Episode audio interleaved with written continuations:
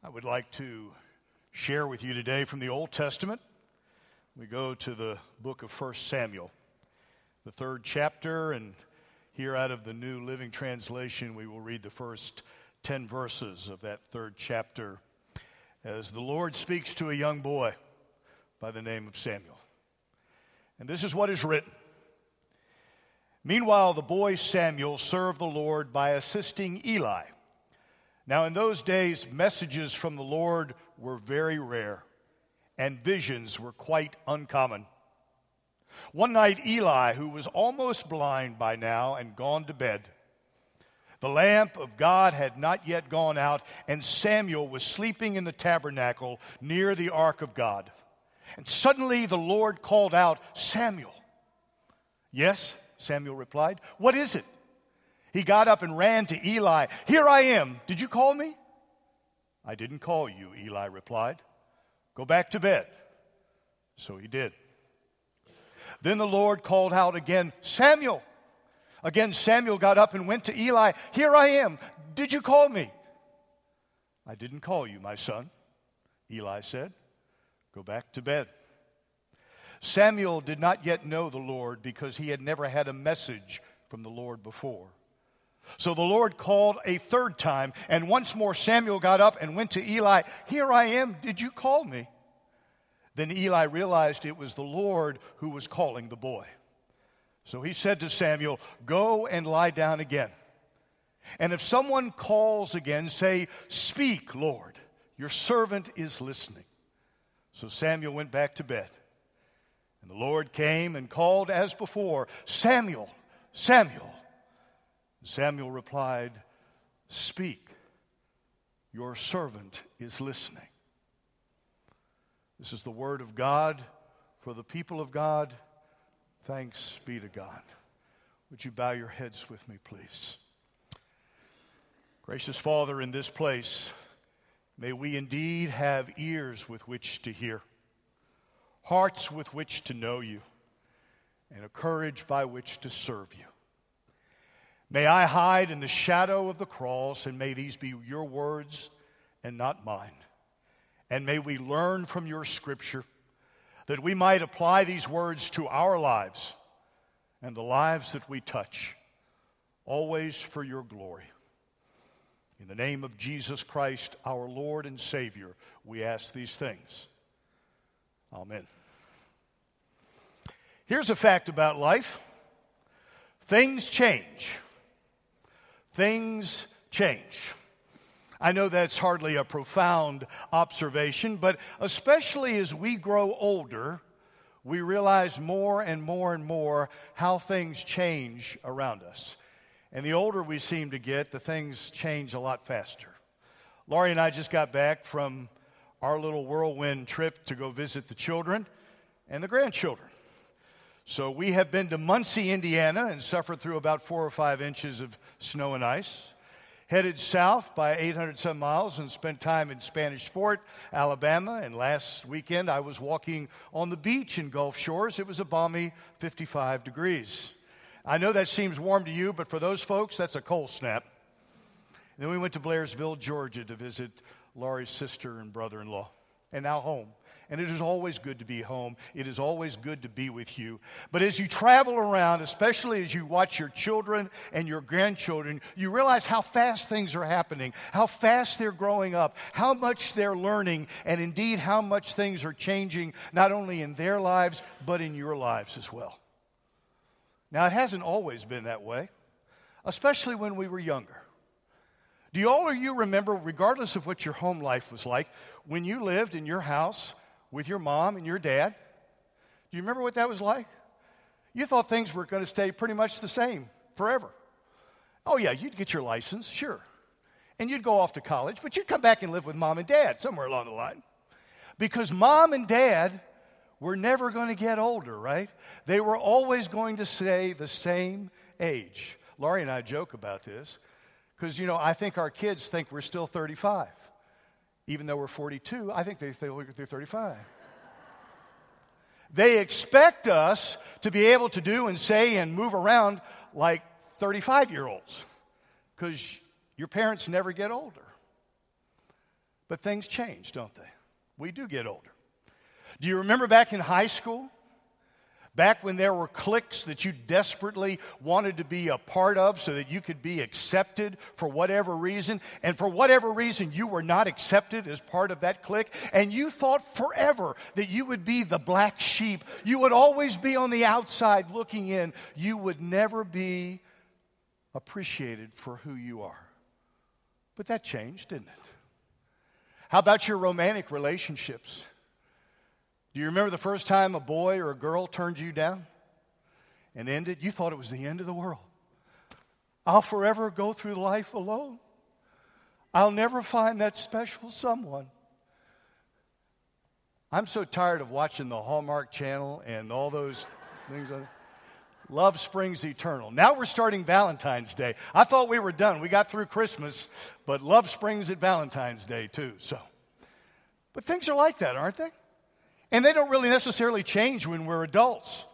We take on that same thing. We take on that same feeling. Sometimes because of our jobs or because of our schooling or because of our relationships, we feel like we're on an eternal merry-go-round, going round and round and round. Things are never going to change, and no, it's never going to stop. We're never going to be able to get off. But it does, doesn't it? Sometimes as we really get old, we have to take care of a spouse or perhaps parents and we realize as much as we love them that things are going to change in their lives, but some days it appears that things are never going to change. It's just going to be this way forever. But yet, given enough time, life does change things. We may feel like we're on a merry-go-round, but we're not. Change and dealing with change is a part of our lives, not simply as individuals, but as a church. As we enter this new year, this 2018, I want you to be assured of one thing that there will be change, and it will not all be good. Now, I would hope that whatever change is affected in this church will indeed be God inspired and God good that we will be doing His will in His way. But change throughout our country and change throughout our world is not necessarily going to be good all the time. But the one thing I am confident more than anything else is that God is still in control. That whatever change comes, He will use to His advantage and in accordance to His will. And as such, He calls upon the church, His church, you and I, to be listening for His word in our lives and to be part of the change that He uses for His divine plan. Not change for the sake of change, not change because we hear it from outside, but because we are listening to God and we hear it from the inside out. If there's one thing that the Christian faith asserts, is that God is not going to let things remain the same. Sin and evil are not going to win at the end of the day. The kingdom of God is coming, and the fullness of that kingdom is going to change everything. Are we ready? Are we ready as believers? Are we ready as a church for that kind of change? You know, there is a reason that in accepting Christ, the word used is usually called conversion conversion because that means to change. Conversion is to change. You cannot know Jesus Christ and remain the same because in knowing Jesus, you are transformed, you are changed. And that should make all the difference. Listening to God's voice and being a part of His will in that change is a component of today's scripture story, the one we read out of 1 Samuel. The incident takes place at the end of the period of Judges because there was no king over Israel. There was no nation per se. Rather, the Israelites were a loose confederation of tribes. And when enemies attacked or decisions had to be made, they gathered judges together. They were called forth and they were to make the decisions because there was no institutionalized national leadership in the country. There was no office with authority to head over the different tribes. Unfortunately, the people adopted this same loose attitude toward their responsibilities to the covenant with God as well. The book of Judges describes this period at the close of that book. There in chapter 21, these words are written In those days, there was no king in Israel. All the people did what was right in their own eyes. All the people did what was right in their own eyes. And that's where things stood here at the beginning of 1 Samuel. And as a result of this free for all religion, people weren't hearing much from God, largely because they weren't interested in listening to God. Perhaps that sounds a little like the world in which we live. Perhaps we're not really interested in listening to God. Our reading from the third chapter this day opens with the Word of God was rare in those days. Visions were not widespread. In other words, it had been a long time. People had felt they were all on their own, they could do whatever they wanted to. And the person who practiced religion and who was sought more than anyone else was Eli, who was both a high priest and a judge. The temple in Jerusalem had not yet been built. So the people used the one that they used in the wilderness after they had left Egypt, that portable tabernacle. And Eli lived right next door to that tabernacle, there in the term in the city or the environs of Shiloh.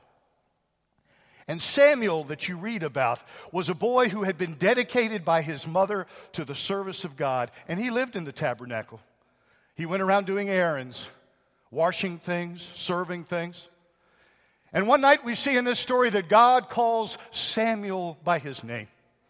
Samuel runs to Eli. He does this three times, saying, I'm here. Did you call me? And finally, Eli realizes it's the Lord talking to Samuel, and he instructs specifically exactly that which Samuel is supposed to do Go and lie down, and if he calls you, speak, Lord, for your servant is listening. Speak, Lord for your servant is listening. So Samuel went and laid down, and once again the Lord comes to him and says, Samuel, Samuel. And Samuel replies, Speak, for your servant is listening. What a beautiful, beautiful story. Now, we could go into a lot more of the story because God continued to speak and to use Samuel. Samuel grew into a new spiritual leader of the people. And he shows us in his, this example how important it is to listen to God, especially in prayer. And that shouldn't come as a, as a surprise to any of us, especially in reading the New Testament, because we have the example again and again of how Jesus felt it was so important to be in prayer. He believed that listening to the voice of God was the most important thing that you could do. Now, if we're honest, most of us don't bother to listen much, do we? Not really. And I think we miss out on some of the greatest joys that God has to offer us.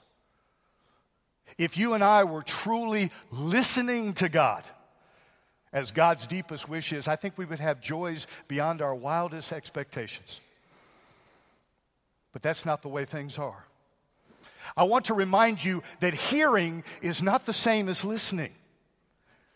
Hearing is not the same as listening because listening means you're the most important thing to me. I'm focused in on you, and your words are what I want to hear. I would imagine there's some husbands out there today who just hear their wives, they don't listen. And ladies, I'm not going to leave you out. I'm sure there's some wives out there that just hear their husbands, but don't listen. Listening is different. It's the most important thing we can do. Remember what Paul says. He says, faith comes from hearing, and hearing through the word of Christ. Notice he doesn't say faith comes by talking or faith comes by doing. He says faith comes from hearing, and hearing can only happen if you truly, honestly listen.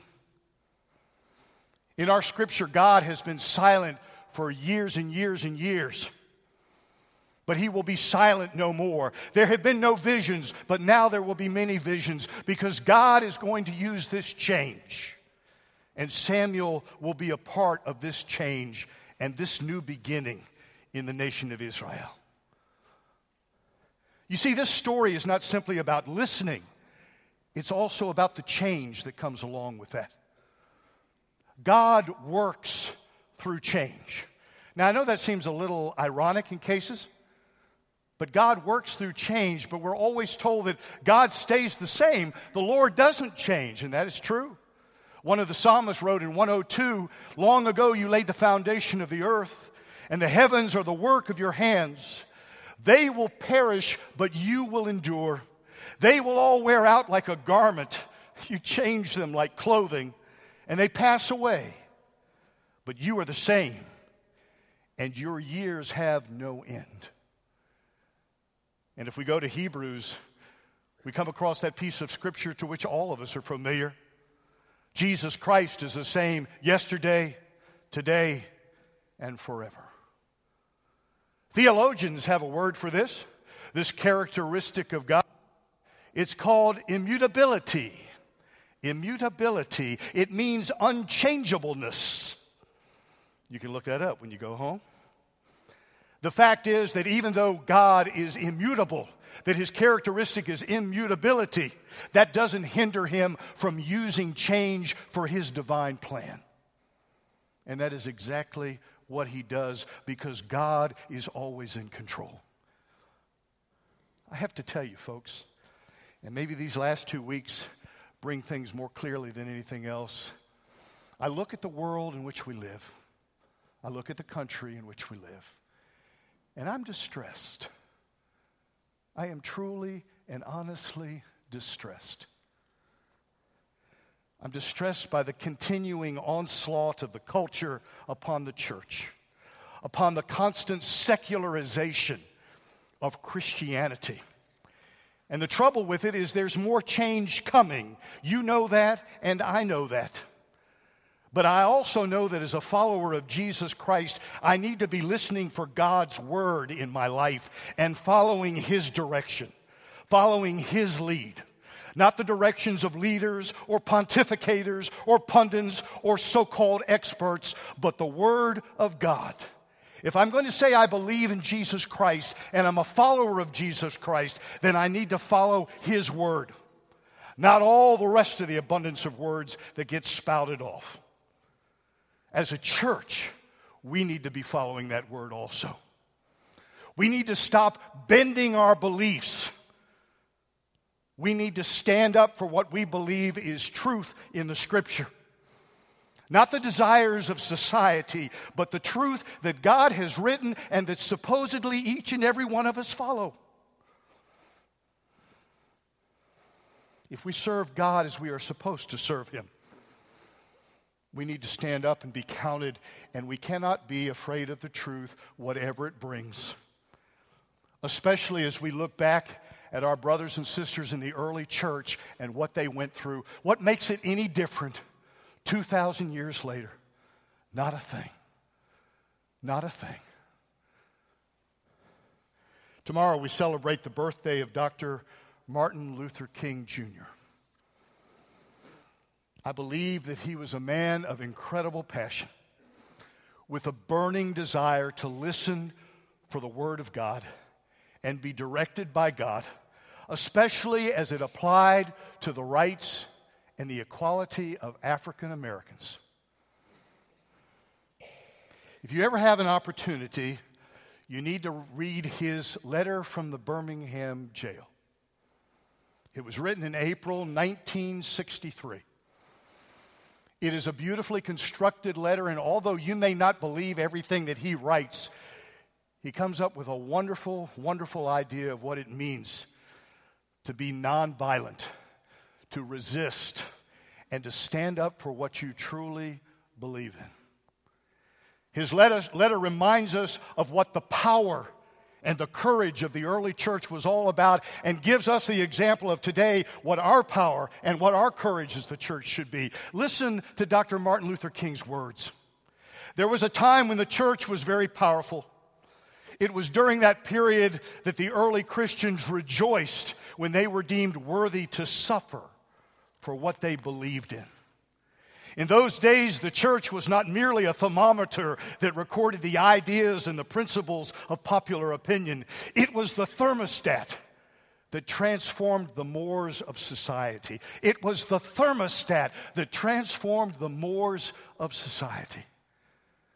Wherever the early Christians entered a town, the power structure got disturbed and immediately sought to convict them for being disturbers of the peace and outside agitators. But they went on with the conviction that they were a colony of heaven and had to obey God rather than men. They were small in number, but they were big in commitment. I love that. They were small in number, but they were big in commitment. So I ask you as a church, are we committed to the social justice of the world? Are we as a church willing to stand up against the secularization of the beliefs that we have? Are we willing to stand up for the inspired Word of God as the foundation of our behavior? That this is what we're supposed to live like and this is how we're supposed to treat others? Are we able to truly love others as we love ourselves, or are those just written words on a paper? Are we willing as a church to love like Jesus Christ loved us, loved us so much that he would die to redeem us and to restore our relationship with God? Are we as a church willing to listen to the Word of God and committed enough to follow that Word?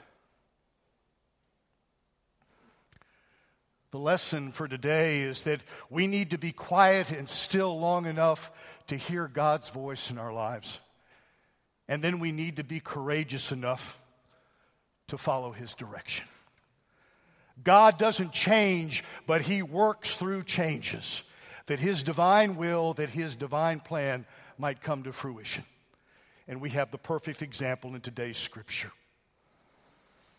The change that God instituted through Samuel brought a new opportunity to the nation of Israel that their relationship and covenant might be restored, that they might walk in the ways of righteousness, and that once again they might have God's word in their own lives. How is the Lord calling you today?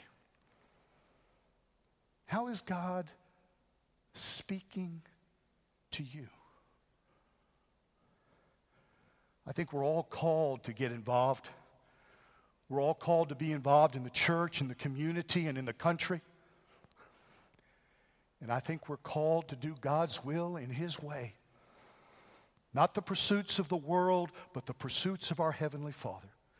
We are called to stand up for the truth, and we are called to follow the Scripture, His inspired Word. And we are called to apply that truth not only to our lives, but to the lives we come in contact with. If we ever needed to listen to God, now is the time. If we ever needed to truly understand what He is saying to us, now is the time. There's so much negative in our world, so much I'm first and the rest of you are a distant second. And that's not what God teaches us. But my question to you is who are you listening to? And what voice are you following? I think the call of God is in each and every one of your lives if you'll just be still and long, quiet long enough to hear his voice. But are we listening are we truly listening, saying, Lord, you're the most important thing, and I want to hear exactly what you're saying to me? Samuel replied, Speak, for your servant is listening. Are we? Are we? And then do we have the courage? To follow.